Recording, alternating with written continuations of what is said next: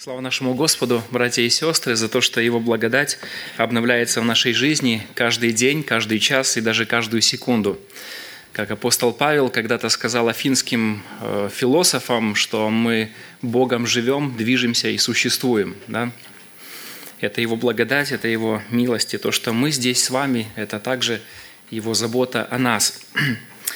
Вы знаете, э, сегодня все больше и больше набирают обороты – движение мессианских церквей.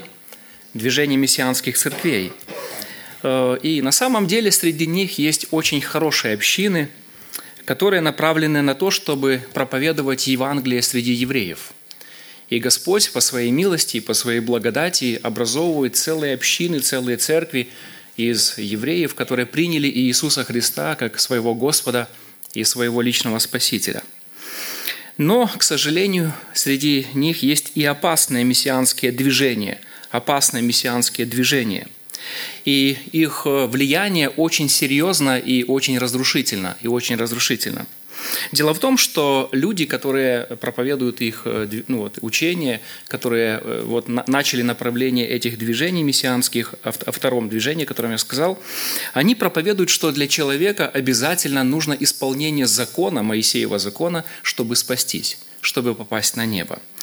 Э, например, э, вот есть один такой человек, его зовут Александр, фамилия у него Агиенко. Ну, не очень еврейская, конечно, но он является старейшиной э, мессианской общины, которая называется Бейт Шалом в Риге.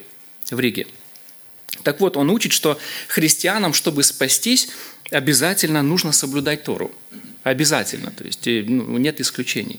И в качестве примера я приведу лишь один короткий фрагмент из его передачи, чтобы вы увидели, э, какое учение проповедуется вот этим человеком. И проблема в том, что э, эти церкви Бейт Шалом – это целая сеть, их много в разных городах, и бывшего постсоветского как, ну, союз, пространства, и также на территории Европы ну, достаточно много таких общин. Так вот, послушайте, что он, ну, чему он учит и учат эти церкви.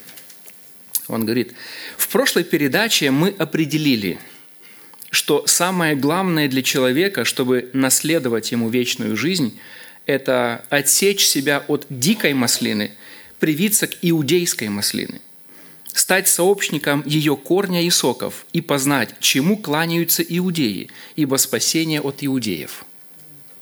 Также, он продолжает, говоря о том, нужно ли христианину-язычнику соблюдать шаббат, ну, имеется в виду субботу, праздновать праздники Ветхого Завета, соблюдать кашер, имеется в виду чистая, нечистая еда, мы увидели, что Иешуа повелевает своим ученикам соблюдать все, что написано в Торе Моисея, чему учили фарисеи и книжники и израильский народ. Дальше он говорит, об этом мы читаем в Евангелии от Матфея, 23 глава, 1-3 стихи. Тогда Иисус начал говорить народу и ученикам своим и сказал, «На Моисеевом седалище сели книжники и фарисеи. И так все, что они велят вам соблюдать, соблюдайте и делайте.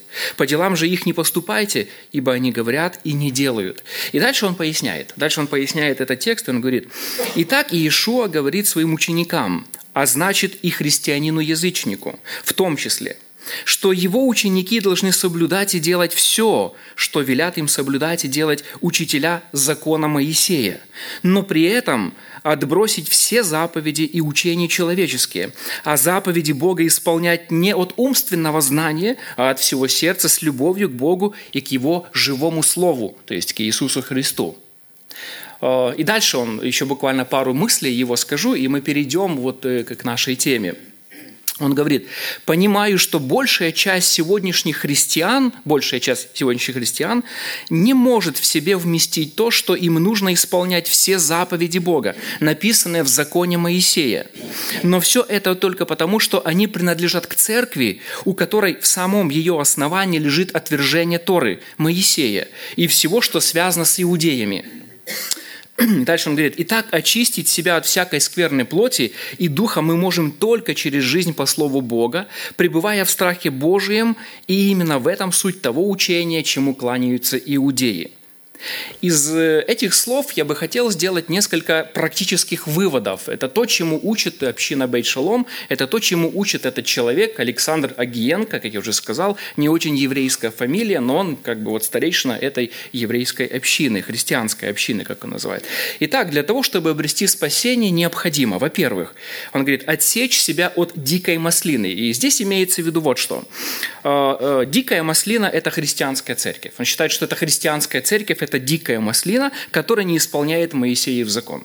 Это дикая маслина, нужно себя отсечь от нее. Во-вторых, нужно привиться к иудейской маслине и стать сообщником ее корня и соков. И здесь он имеет в виду, нужно буквально стать иудеем, соблюдая все предписания из Ветхого Завета, все законы, даже обрезание, даже обрезание. То есть ты должен стать иудеем. В-третьих, нужно познать, чему кланяются иудеи, ибо спасение от иудеев. Это значит, нужно признать единого Бога и Его Сына, первого сотворенного существа. То есть Сын – это первое сотворенное существо, а также Духа Святого нужно признать, э, силу Всевышнего. Силу Всевышнего. Интересный момент. Вот сразу же хочу сказать. Смотрите, когда люди, когда люди начинают проповедовать закон Моисея, это неизбежно приводит к умолению Иисуса Христа. Неизбежно приводит к умолению Иисуса Христа. То есть для них Иисус Христос либо не даровал все спасение, либо Иисус Христос – это первое созданное творение Всевышнего. И в-четвертых, он говорит, в-четвертых, соблюдать нужно все, что написано в Торе – что написано в Торе. Это значит соблюдение шаббата, всех праздников из книги Левит, 23 глава, от чистого сердца – для того, чтобы попасть на небо, для того, чтобы быть с Господом. Вот такое учение. И, как я уже сказал, вы дальше увидите, приведу несколько примеров. Это очень масштабное, очень влиятельное учение, когда заражает вот, ну, многих э, верующих людей – и у нас сегодня возникает с вами очень важный вопрос. Очень важный вопрос. Мы сегодня будем размышлять о законе Моисеевом. Мы сегодня поговорим об этом, э, и мы читать будем много текстов Священного Писания. Пускай Господь благословит нас и даст нам мудрости вот, понять Его волю. И у нас возникает вопрос. Итак, должны ли мы, или мы, вот как христиане, как верующие люди, сегодня соблюдать Божий закон? Божий закон имеется в виду Моисеев закон – Моисеев закон. Ведь когда мы с вами читаем послание к римлянам, 10 глава, 4 стих, вот перед вашими глазами, римлянам 10.4, э, то там написано, что Иисус Христос – это конец закона к праведности всякого верующего. Видите, что там написано? Потому что конец закона Христос к праведности всякого верующего. Э, итак, для того, чтобы лучше понять это, чтобы лучше понять смысл сказанного здесь апостолом Павлом, мы постараемся сегодня ответить на пять очень важных вопросов. Пять очень важных вопросов. Первый вопрос. Какова природа закона вообще? Мы поговорим о природе закона. Во-вторых, мы ответим на вопрос, что значит Христос – конец закона? Какой смысл апостол Павел вкладывает в эти слова? Третий вопрос. Как верующие сегодня должны относиться к Моисееву закону? Четвертый вопрос. Чем должны руководствоваться верующие сегодня? Какими правилами, какими принципами мы должны руководствоваться сегодня? И в-пятых, должны ли мы продолжать исполнять Моисеев закон во свете 2 Тимофею 3, 16, 17, там где сказано, что все Писание богодухновенно – и полезно для научения, для обличения, для исправления, для наставления праведности. Правда, это ссылка на Ветхий Завет. И если это ссылка на Ветхий Завет, это ссылка на что? На Моисеев закон. Поэтому должны мы ли, ну вот как, как, как мы должны относиться к, вот, э, к этому тексту или к Моисею закону во свете 2 Тимофею 3, 16, 17. Итак, давайте мы постараемся ответить на все эти вопросы по порядку, по очереди. Итак, первый вопрос. Какова природа закона? Какова природа закона? Дело в том, что когда мы читаем Священное Писание, оно очень много говорит нам о Божьем законе. И там есть разные термины, разные слова, которые описывают одно и то же. Это Божий закон, это Моисеев закон, или просто используется как э, слово просто закон, э, одно слово закон. Когда мы говорим о природе Моисеева закона, важно отметить несколько очень важных истин. Первая истина. Первая истина – Закон Моисеев всегда, всегда отождествлялся с Моисеевым заветом. Еще раз, Моисеев закон всегда отождествлялся с Моисеевым заветом, с Моисеевым заветом. С законом ассоциировалась целая эпоха, целая эпоха, эпоха, в которой господствовал Моисеев завет. Что такое Моисеев завет? Моисеев завет – это договор между Яхве и израильским народом. Это договор. Это был двусторонний, условный договор, который основывался на определенных обязательствах – на определенных обязательствах. Например, Бог брал на себя обязательства, Он обещал благословение и процветание израильскому народу. Народ брал на себя обязательства послушания Богу через соблюдение закона – через соблюдение закона. Таким образом, как мы видим, первое, Моисеев закон всегда отождествлялся с Моисеевым заветом – это договор, это отношение между Яхве и отношение между израильским народом. Во-вторых, когда мы говорим о природе закона, важно помнить следующее, что закон един и неделим.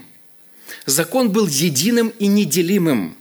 Вы знаете, зачастую принято считать, что закон делится на три части. Три части – это первая часть – моральный закон, гражданский закон и богослужебный закон. И богослужебный закон.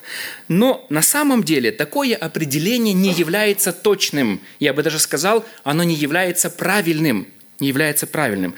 Дело в том, что для евреев закон всегда воспринимался как единое, неделимое целое, состоящее из не десяти заповедей, а знаете из скольких? Из 613 заповедей. 613 заповедей Моисеева закона. И он воспринимался как единое, неделимое целое. Например, подтверждение этому мы находим в Новом Завете.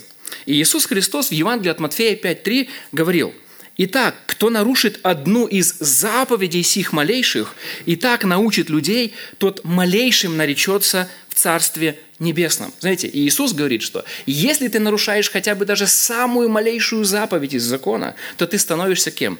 Ты нарушаешь весь закон, то ты малейшим наречешься в Царстве Божьем. То же самое повторяет и апостол Иаков. Иакова 2 глава 10 стих мы читаем.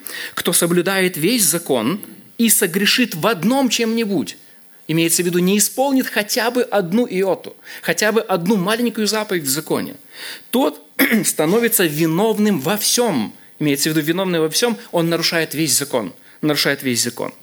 Еще один текст – это э, послание апостола Павла Галатам, 5 глава, 3 стих. Апостол пишет, «Еще свидетельствую всякому человеку, обрезывающемуся». То есть человеку, который пытается соблюдать закон, Моисеев закон через обрезание и так далее. И он говорит, что он должен исполнить весь закон. Весь закон весь закон. Более того, когда мы читаем Новый Завет, мы видим, что э, слово «закон» всегда, почти всегда употребляется в единственном числе. В единственном числе. На что это указывает? Это указывает на единство божественных законов. Есть только один Божий закон, который состоит из множества заповедей, но это один, неделимый Божий закон – Таким образом, мы видим с вами, что еврейское сознание воспринимало закон как единое, единое неделимое целое, исходящее от Бога. Закон – это Божий закон. Господь дает этот закон. И поэтому, нарушив одну заповедь из закона, ты становишься нарушителем всего закона – и мы уже с вами сказали, что еврейская традиция утверждает, что закон состоит не из 10 заповедей, а из 613 заповедей. Не 10, а 613 заповедей. Например, э, Рабби Симлай говорит об этом так в Талмуде. 613 заповедей были переданы Маше, 600, 365 заповедей «не делай» по числу дней в солнечном году и 248 заповедей «делай» по числу частей человеческого тела. Итак, весь закон – это 613 заповедей. 613 заповедей. Однако тут есть одна проблема. Одна проблема, и причем серьезная проблема, которая касается вопроса соблюдения закона. Дело в том, что после разрушения Иерусалимского храма утратилась всякая возможность соблюдать из 613 244 заповеди. Знаете почему? Потому что когда был разрушен Иерусалимский храм, все, ты не можешь теперь соблюдать 244 заповеди. потому что они регулировали именно служение в храме, 244 заповеди. А это значит, что на сегодняшний день остается только 369 заповедей. Но если 369 заповедей, это не 613. А если это не 613, то это уже не весь закон. Это уже не весь закон. И это значит, что даже сами евреи сегодня не соблюдают весь закон. Не потому, что они не хотят, потому что они не могут. Они не могут соблюдать весь закон. Таким образом, мы видим закон, как мы же сказали, едим, един и неделим. И это 613 заповедей. Это 613 заповедей. И в-третьих, и в-третьих, очень важно, когда мы говорим о природе закона, это то, что закон был временным явлением – Священное Писание однозначно утверждает, что закон Моисея никогда не предназначался для того, чтобы быть вечным правилом, регулирующим взаимоотношения Бога и человека. Мы посмотрим на несколько текстов, которые подтверждают это. Например, апостол Павел в послании к римлянам 3, 19, 20 говорит о том, что закон должен был обличать грех. Законом познается грех, апостол Павел говорит. То есть никто законом не может оправдаться, потому что законом познается грех. Апостол Павел в послании Галатам, 3 глава, 23-25 стихи, говорит о том, что закон был временным явлением, потому что готовил людей к приходу Иисуса Христа. Павел говорит, что он был детоводителем ко Христу. Детоводитель – это тот, кто берет тебя и ведет к кому-то другому. Поэтому функция Моисеева закона заключалась в том, чтобы быть детоводителем, то есть подвести к Иисусу Христу. В-третьих, закон был временным явлением, потому что Бог предсказывал о приходе, знаете чего? Нового Завета. Нового Завета. И Еремии 31, 31. Господь обещает, что заключит и с Домом Израиля, и Домом Иуды Новый Завет. Не такой Завет, который Он заключил с Домом Иакова, когда вывел их из Египта, когда Он заключал с ними этот Завет. А мы знаем с вами, что когда меняется Завет, меняется и закон. Когда меняется Завет, меняется и закон. И последнее, закон был временным явлением, потому что не давал спасения. Закон не давал спасения. Например, мы читаем об этом в послании к Галатам, следующие тексты. Э, Галатам 2.16 апостол Павел пишет, «Делами закона не оправдается никакая плоть». 21 стих 2 главы Галатам. Павел пишет, «Если законом оправдание, то Христос напрасно умер». То Христос напрасно умер – Галатам 3.11. А что законом никто не оправдается перед Богом, это ясно. Это ясно, говорит апостол Павел. Римлянам 3.20. Делами закона не оправдается перед ним никакая плоть. Более того, апостол Павел в послании к римлянам 4.3 говорит, что Авраам, отец наш, получил оправдание по вере, а не по делам закона. А не по делам закона. Итак, давайте мы подведем итог. Подведем итог из нашего первого вопроса. Что мы увидели? Что мы с вами увидели? Первое. Мы увидели, что закон отождествляется с целой эпохой Моисеева завета. Моисеев закон отождествляется с целой эпохой Моисеева завета, Моисеева договора. Во-вторых, мы увидели, что закон – это единое, неделимое целое, состоящее из 613 заповедей – и если ты нарушаешь хотя бы одну заповедь, ты нарушаешь весь закон. Если ты хочешь исполнить весь, э, весь закон, ты должен выполнить все 613 заповедей. И третье, мы увидели с вами, что закон был временным явлением. Он был временным явлением. Итак, давайте мы теперь ответим на второй вопрос. Что значит Христос – конец закона? Какой смысл вкладывает апостол Павел в эту фразу? Что значит Христос – конец закона? Дело в том, что здесь используется очень интересное слово. Э, это послание римлянам 10.4. Это греческое слово «телос», «телос», и оно буквально может означать следующее. Цель, цель, или может означать как конец или завершение, завершение. Два значения. И вот сказано, что Иисус – это конец закона, то есть цель закона или завершение закона. И тут может быть ну, два значения – но мне кажется, что эти две идеи не противоречат друг другу. Апостол Павел специально выбирает такое неоднозначное слово «телос» для того, чтобы вложить эти обе идеи. Другими словами, он хочет сказать, что закон был одновременно и целью, которая указывала на Христа. Это Галатам 3.24. Мы сказали, что закон был детоводителем ко Христу. Он указывал на Иисуса Христа. И во-вторых, закон одновременно был выполнен Христом. И таким образом он завершен, он был исполнен Иисусом Христом. Давайте мы посмотрим, каким же образом Иисус выполнил закон. Каким образом Иисус поставил точку в Моисеевом законе. Это очень важный вопрос. Дело в том, что Иисус стал исполнителем закона и пророка в том смысле, что закон и пророки указывали на Него – были указательным знаком. Они указывали на него в чем? В жертвоприношениях, в священстве, в пророческом служении, в праздниках Ветхого Завета, в скинии собрания, в храмовом устроении. Все это указывало на Иисуса Христа. И поэтому, когда Иисус Христос пришел на землю, то все это было исполнено в нем. Например, в Евангелии Матфея 5, 17, 18 сказано – Иисус говорит о своей миссии, почему Он пришел на эту землю. Он пришел, чтобы исполнить закон. И Он говорит, не думайте, что я пришел нарушить закон или пророков. Не нарушить пришел я, но исполнить. Но исполнить. Ибо истинно говорю вам, доколе не придет небо и земля, ни одна йота или ни одна черта не придет из закона, пока не исполнится все. Но Иисус исполнил закон. Почему? Потому что апостол Павел в послании к Колоссянам 2.17 говорит, что закон был тенью Иисуса Христа.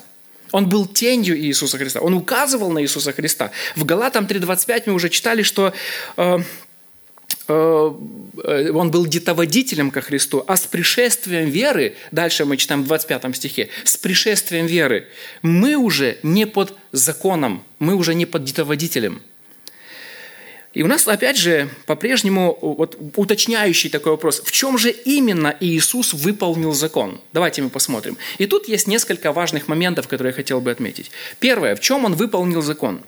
Иисус стал совершенной жертвой за грех.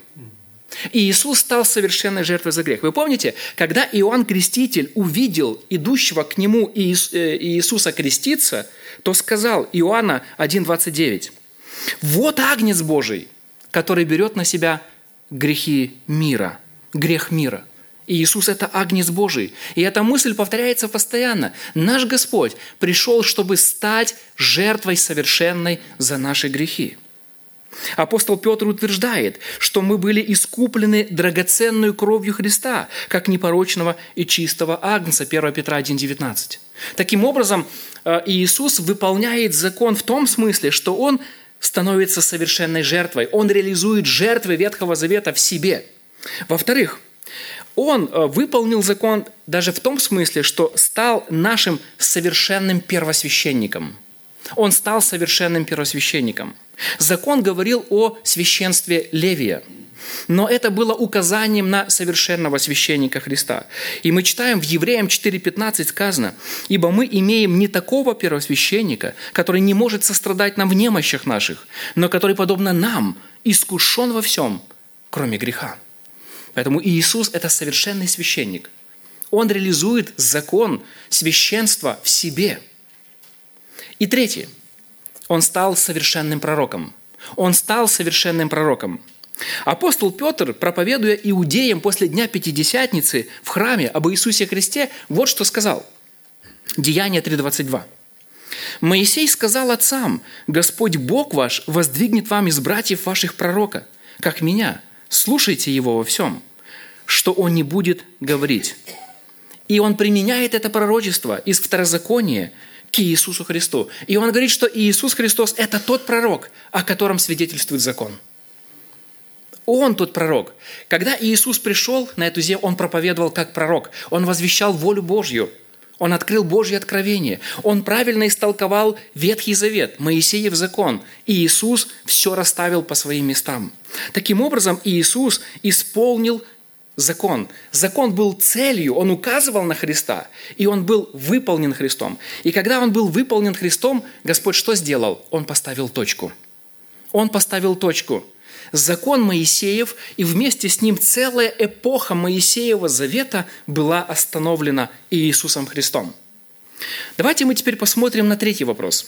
Третий вопрос. Как должны сегодня верующие относиться к Моисееву закону? Как мы сегодня должны относиться к Моисееву закону во свете библейского учения? Прежде чем мы ответим на этот вопрос, я хотел бы рассказать одну историю про одного пастора, которого зовут Александр. Он бывший пастор Баптистской церкви, я знал его лично. Он даже был деканом пасторского факультета в семинарии, и много лет он занимался служением пасторства. Хороший брат, но он увлекся вот этим учением, о котором я сказал в начале. Прошло какое-то время, сначала он проповедовал, начал проповедовать все больше и больше закон в церкви вместо Христа. Затем он начал утверждать, что Иисус – это не совсем Бог. Впоследствии он начал призывать выполнять закон. В конечном итоге он понял, что Э, встретил сопротивление со стороны членов церкви, он оставляет пасторское служение и уходит э, с, с этого служения. В конечном итоге он принимает полностью Моисеев закон, он принимает обрезание и начинает проповедовать, что для спасения необходимо соблюдение Моисеева закона. Если вы хотите, чтобы Бог благословил вас, благословил вашу семью, ваших детей, вы должны исполнять Моисеев закон. Это его учение, это лично слышал из его уст. Но давайте мы посмотрим, действительно ли Новый Завет учит, чтобы мы сегодня соблюдали Моисеев закон. Как мы вообще должны к нему относиться? И тут я бы хотел отметить несколько очень важных мыслей. Первое, первая мысль. Писание Нового Завета учит, что мы, как верующие люди, не находимся под Моисеевым законом. Мы не находимся под его властью. Посмотрите, очень много текстов, прочитаю только один. Римлянам 6, 14. Апостол Павел говорит, грех не должен над вами господствовать, ибо вы не под законом, но под благодатью. Если буквально перевести эту фразу, она звучит так. Грех не будет над вами господствовать. Знаете почему? Потому что вы не под законом, а под благодатью. Другими словами, если вы хотите, чтобы грех господствовал в вашей жизни, идите под закон. Идите снова под закон. Порабощайте себя закону. И тогда грех будет господствовать в вашей жизни – но поскольку вы теперь под благодатью, вы находитесь в периоде благодати, период закона закончился, то теперь грех не будет господствовать в вашей жизни. Вы имеете победу во Христе Иисусе над грехом. Вы свободны. Вы не под законом, не в его власти. Во-вторых, опять же, Писание Нового Завета учит, что мы, как верующие люди, умерли для Моисеева закона. Мы умерли для него. Например, Римлянам 7, 4 и 6 стих. Давайте мы прочитаем. Апостол Павел говорит, «Так и вы, братья мои, умерли для закона телом Христовым, чтобы принадлежать другому, воскресшему из мертвых, да приносим плод Богу». Да приносим плод Богу. Шестой стих. «Но ныне умершие для закона, которым были связаны, мы освободились от него, чтобы нам служить Богу в обновлении Духа, имеется в виду в новизне Духа, во власти Духа Святого, а не по ветхой букве. Ветхая буква – это закон. Это Моисеев закон. Итак, мы увидели, мы умерли для Моисеева закона. В-третьих, Писание Нового Завета учит, что Христос отменил Моисеев закон своей смертью. Он отменил закон своей смертью. Послание к Ефесянам, 2 глава, 14-16 стих. Давайте мы обратимся к этому тексту. Послание к Ефесянам, 2 глава, 14-16 стих. Здесь апостол Павел рассуждает о примирении язычников и евреев. И он показывает, что Господь создает церковь. Церковь состоит из двух народов, из язычников и евреев. И как Господь это делает? Как Он формирует новый народ? Он это делает следующим образом. «Ибо Он есть мир наш». Павел говорит, что Христос – это наш мир, сделавший из обоих одно, обоих иудеи и язычники. Он сделал из обоих одно, и разрушивший разделявшую их стену, то есть вражду, то есть вражду. Каким образом? Каким образом он разрушил эту стену? Каким образом он разрушил эту вражду? Упразднив плотью своей закон заповедей. Видите? Своей плотью или своей смертью он упразднил закон заповедей, какой? Состоящий из предписаний, чтобы из двух народов, из евреев и язычников, создать в себе одного нового человека, устрояя мир, и обоих в одном теле примирить с, крест, с Богом крестом, убив вражду на нем – я прочитал сейчас немножко другой перевод епископа Касьяна, под редакцией епископа Касьяна.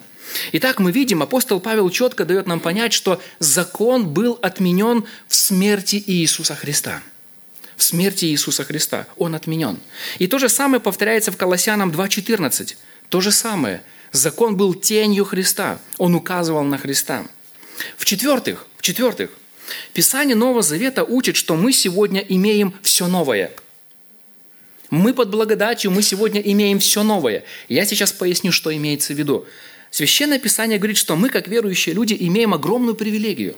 Мы имеем все новое. Мало того, что мы новое творение во Христе Иисусе, так мы еще имеем все новое. Например, первое, у нас новое священство – мы уже говорили об этом. У нас новое священство. В послании к евреям, 7 глава, 14-17 стих мы читаем. «Ибо известно, что Господь наш воссиял из колена Иудина, о котором Моисей ничего не сказал относительно священства, и это еще яснее видно из того, что по подобию Мелхиседека восстает священник иной, который таков не по закону заповеди плоской, но по силе жизни непристующей. Ибо засвидетельствовано, ты священник вовек по чину Мелхиседека. У нас новое священство, священство Мелхиседека, то есть священство Иисуса Христа. Мы сегодня не находимся под священством Левия, Аарона – мы находимся под священством Милхиседека и Иисуса Христа. У нас новое священство. Во-вторых, у нас новое святилище, у нас новый храм. У нас новый храм, новое место поклонения. Тоже послание к евреям 8.1.2 мы читаем. Автор послания говорит, Главное же в том, о чем говорим, есть то. Мы имеем такого первосвященника, который воссел одесную престола величия на небесах, и есть священнодействователь святилища и скинии истиной – который воздвиг Господь, а не человек. Здесь говорится о том, что Иисус не только находится одесную Бога Отца на небе, но также сказано, что Он теперь служитель в святилище, в истинной скинии, то есть на небе. Он совершает служение священника в новом святилище. В-третьих, у нас новая жертва – у нас теперь новая жертва. Нам не нужно приносить жертвы по закону Моисееву. Почему? Потому что в Евреям 10, 11, 12 сказано, «И всякий священник ежедневно стоит в служении и многократно приносит одни и те же жертвы, которые никогда не могут истребить грехов». 12 стих. Он же, имеется в виду Иисус, принеся одну жертву за грехи, навсегда восел одесную Бога.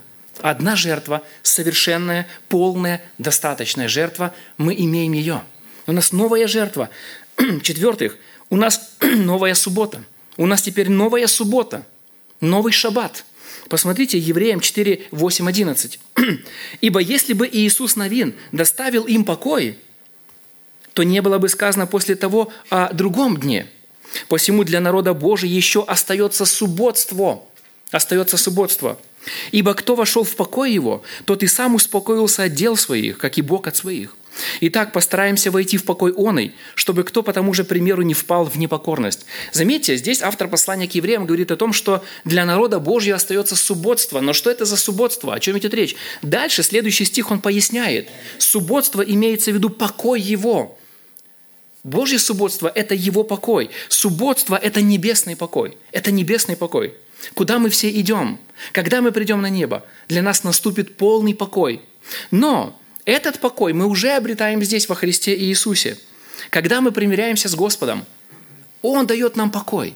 Он дает нам покой, потому что Иисус – это наш покой.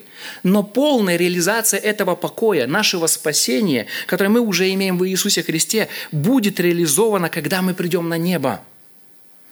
Поэтому у нас новая суббота. Новая суббота, новый покой, который не дал Моисей. И Иисус Навин не дал этого покоя а Иисус Христос дает. Дальше, в пятых или в шестых, я уже запутался сам, у нас э, новый закон. Теперь у нас новый закон. Евреям 7.12 мы читаем. «Потому что с переменной священства необходимо быть перемене и закона». У нас поменялось священство, у нас новый закон.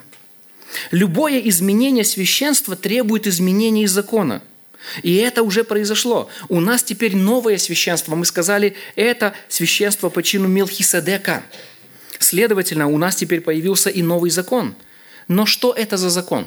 Об этом мы поговорим позже. Об этом мы скажем буквально позже. Следующее, в-седьмых, у нас Новый Завет. У нас Новый Завет. И автор послания к евреям об этом говорит, 8 глава, 10 и 13 стих. Мы теперь под Новым Заветом – Апостол Павел говорит в послании Коринфянам, 2 Коринфянам, что мы стали служителями Нового Завета. Мы служители Нового Завета. Следующее, восьмых. у нас теперь новый день поклонения. У нас новый день поклонения. И знаете, что это за день? Это первый день недели по Писанию, или по-нашему это воскресенье. Мы находим несколько текстов в Новом Завете, которые указывают на это, что христиане уже поклонялись Господу не в субботу, а в первый день недели. Например, Деяние 27 мы читаем. «В первый же день недели, когда ученики собрались для преломления хлеба, Павел, намереваясь отправиться в следующий день, беседовал с ними и продолжил слово до полуночи». Здесь говорится о том, что верующие собрались для преломления хлеба. Когда осуществляется преломление хлеба? Когда проходит богослужение, правда? Но богослужение происходит когда? В первый день недели, это воскресенье. Апостол Павел в первом послании к Коринфянам 16.2 рекомендует так совершать материальное служение. Посмотрите. В первый день недели каждый из вас пусть отлагает у себя и сберегает, сколько позволит ему состояние, чтобы не делать сборов, когда я приду. То есть Павел говорит, делайте материальное служение когда? В первый день недели. А что это за день? Воскресенье. Почему? Потому что это служение. Это служение. Верующие поклонялись когда? Воскресенье. Первый день недели. Таким образом, у нас все новое – у нас все новое. Теперь следующий вопрос, четвертый вопрос. Чем должны сегодня руководствоваться верующие в повседневной жизни? Если это не Моисеев закон, то чем? Духом Святым, хорошо, но нам нужна конкретика. Нам нужны конкретные заповеди, которые помогут нам знать волю Божью, правда? Так вот, чем мы должны сегодня руководствоваться? И прежде чем мы ответим на этот вопрос, я хотел бы сделать еще раз одно важное уточнение, очень важное уточнение. Когда мы говорим о соблюдении чего-то или э, чем-то, мы, э, о руководстве чем-то, мы хотим сказать, что мы не, мы не спасаемся законом, вообще никаким законом, никакими правилами. Мы спасаемся исключительно жертвой Иисуса Христа – и поэтому мы не должны хоть что-то соблюдать для того, чтобы обрести пропуск на небо. Нам не нужно что-то соблюдать. Спасение только во Христе. В противном случае смерть Иисуса была бы напрасной. Вот почему Павел в послании к Галатам 2.21 пишет «Не отвергаю благодати Божьей, а если с законом оправдания, то Христос напрасно умер». Христос напрасно умер. Поэтому спасение только во Христе, через Христа, благодаря Христу. Только это дает нам пропуск на небо, друзья мои – и Господь заслуживает э, славы за это. Однако мы, как верующие, как Божий народ, как Церковь Божья, должны чем-то руководствоваться. И этим чем-то у нас, э, мы, мы находимся под Новым Заветом. А Новый Завет, знаете, что имеет? Новый закон. Новый Завет имеет новый закон. Знаете, как называется новый закон, которым мы должны руководствоваться? Закон Христов. Это закон Христа. Это закон Христов. Что это такое? Давайте дадим определение. Что такое закон Христов? Закон Христов – это новый закон, аналогичный Моисееву закону. Точно так же, как Моисеев закон был обязателен для иудеев, теперь точно так же и закон Христов обязателен для церкви, для христиан. Закон Христа включает в себя сотни предписаний, сотни заповедей, которые знаете, где содержатся? В новозаветных посланиях и вместе формируют новый, особенно нравственный кодекс для нас, для нашего э, руководства. Несколько примеров. Иисус говорит в Евангелии от Иоанна 13, 34. Э, «Заповедь новую даю вам, да любите друг друга, как я возлюбил вас, так и вы да любите друг друга». Заповедь новую даю вам. Это заповедь Иисуса Христа. Иоанна 14, 15 мы читаем. «Если любите меня, соблюдите мои заповеди». Мои заповеди, заповеди Христа. Э, в Новом Завете закон Христов имеет разные названия. Например, в послании Иакова 1.25 он назван как закон свободы. В Иакова 2.8 он назван как закон царский. В первом послании Коринфянам 7.19 закон Христов назван как заповеди Божьи. Заповеди Божьи. Таким образом, закон Христов – это закон свободы, закон царский, это закон, это заповеди Божьи – заповеди Божьи. Я хочу привести пример, буквально несколько заповедей из закона Христова, которым мы должны сегодня руководствоваться. И в качестве примера мы возьмем Римлянам 12 глава. Римлянам 12 глава полна заповедей из закона Христова. Посмотрите. Первая заповедь, 12.1. «Представьте себя в жертву живую, святую, угодную Богу для разумного служения вашего». Дальше. «Не сообразуйтесь веком сим, думайте о себе скромно, Служите духовными дарами. Отвращайтесь от зла, проявляйтесь к добру. Будьте братолюбивы с нежностью. В усердии не ослабевайте, в нуждах святых принимайте участие, ревнуйте о гостеприимстве, благословляйте гонителей ваших, а не проклинайте. Радуйтесь теми, кто радуется, и плачьте с теми, кто плачет. Будьте единомысленны между собою. Никому не воздавайте злом за зло. Будьте в мире со всеми людьми. Не мстите за себя. Побеждайте зло добром и так далее. Это заповеди из закона Христова. Это то, чем мы сегодня должны руководствоваться. Вот как выглядит закон Христов. Идем дальше. Мы видим, теперь давайте сопоставим Моисеев закон и закон Христа. И мы видим, что между Моисеевым законом и законом Христа есть разница. В чем это различие? Есть определенная несовместимость, несовместимость, то, что мы должны выполнять из Моисеева закона. Например, законы, касающиеся церемониальной части, все законы, которые были связаны с омовением тела и одежды, это законы Моисеева, они не переходят в закон Христов – Дальше законы, которые касаются пищи, они также не переходят в закон Христов. Римлянам 14 глава об этом нам говорит. Дальше законы, касающиеся храмового служения, жертвы, десятины э, и так далее. Это все из Моисеева закона. Это не переходит в закон Христов. Дальше законы, которые касаются смертной казни. Э, смертная казнь за убийство, за идолопоклонство, за обращение к гадалкам, за злословие отца и мамы, прелюбодеяние, гомосексуализм, волшебство и так далее. Все эти грехи по закону Моисеева заслуживали смертной казни. В законе Христовом ты не должен еретика убивать. Ты его должен отлучить от церкви. Э, в церкви ты не должен прелюбодея убивать. Ты должен его отлучить от церкви. Понимаете? Разница. Разница. Поэтому мы видим несовместимость Моисеева закона с Христовым законом. Однако есть э, совместимость. Есть какие-то заповеди, которые передаются из Моисеева закона в Христов закон. Какие это заповеди? Многие заповеди из Моисеева закона перешли в закон Христов. Это 10 заповедей. 10 заповедей. Почему? Потому что они все цитируются и встречаются в законе Христовом. Практически все они повторяются в законе Христовом. И даже четвертая заповедь, заповедь о субботе, повторяется в законе Христовом, но только с одним небольшим уточнением. Знаете каким? Потому что четвертая заповедь состоит из двух частей. Первая часть – шесть дней работай, а седьмой день – день Господу. Да?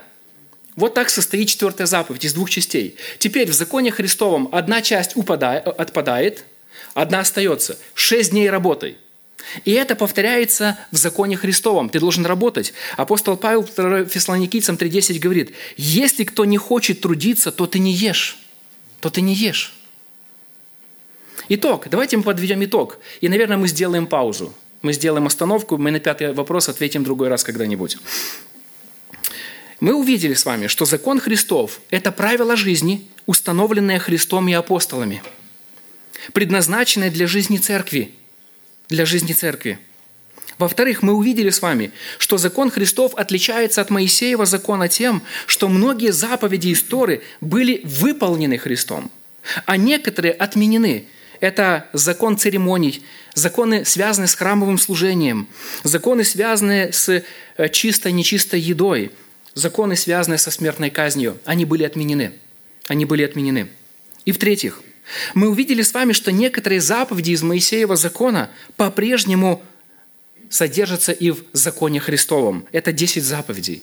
Они содержатся в законе Христовом. Они перешли в закон Христов. Знаете почему? Потому что 10 заповедей отражают нравственную, неизменную природу Бога.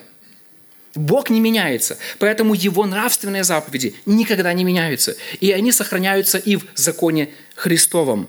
Итак, мы сегодня живем под законом Христовым. Давайте мы сделаем вывод. Э, на последний вопрос, возможно, мы ответим когда-нибудь другой раз. Какой мы можем сделать вывод? По-прежнему звучит вопрос. Нужно ли нам выполнять закон Моисея, чтобы спастись? Ответ – нет.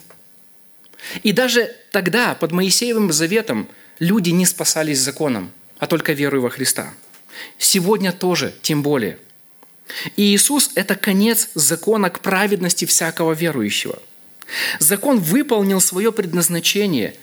Знаете какое? Он привел вас ко Христу. Он привел меня ко Христу. Он выполнил свое предназначение. Мы не под законом, а под благодатью. Наступила новая эпоха. Эпоха Нового Завета. Наступила новая эпоха. Эпоха нового священства. Это эпоха Нового Завета. – это эпоха закона Христова. Мы сегодня живем под законом Христовым. Закон Моисея приводит нас ко Христу, но спасаемся мы верою во Христа. Закон Моисея обличает наш грех и указывает на наши слабости, но прощает наш грех кто? Христос. Христос прощает наш грех. Черпаем мы силу для святой жизни только во Христе, благодаря силе Духа Святого. Итак, мы должны четко понимать, где начинается Христос, там заканчивается закон Моисеев. Там заканчивается Моисеев закон. И давайте мы будем помнить слова апостола Павла. Если через закон оправдания, то Христос напрасно умер. Давайте мы прославим Господа за Его благодать. Аминь. Аминь.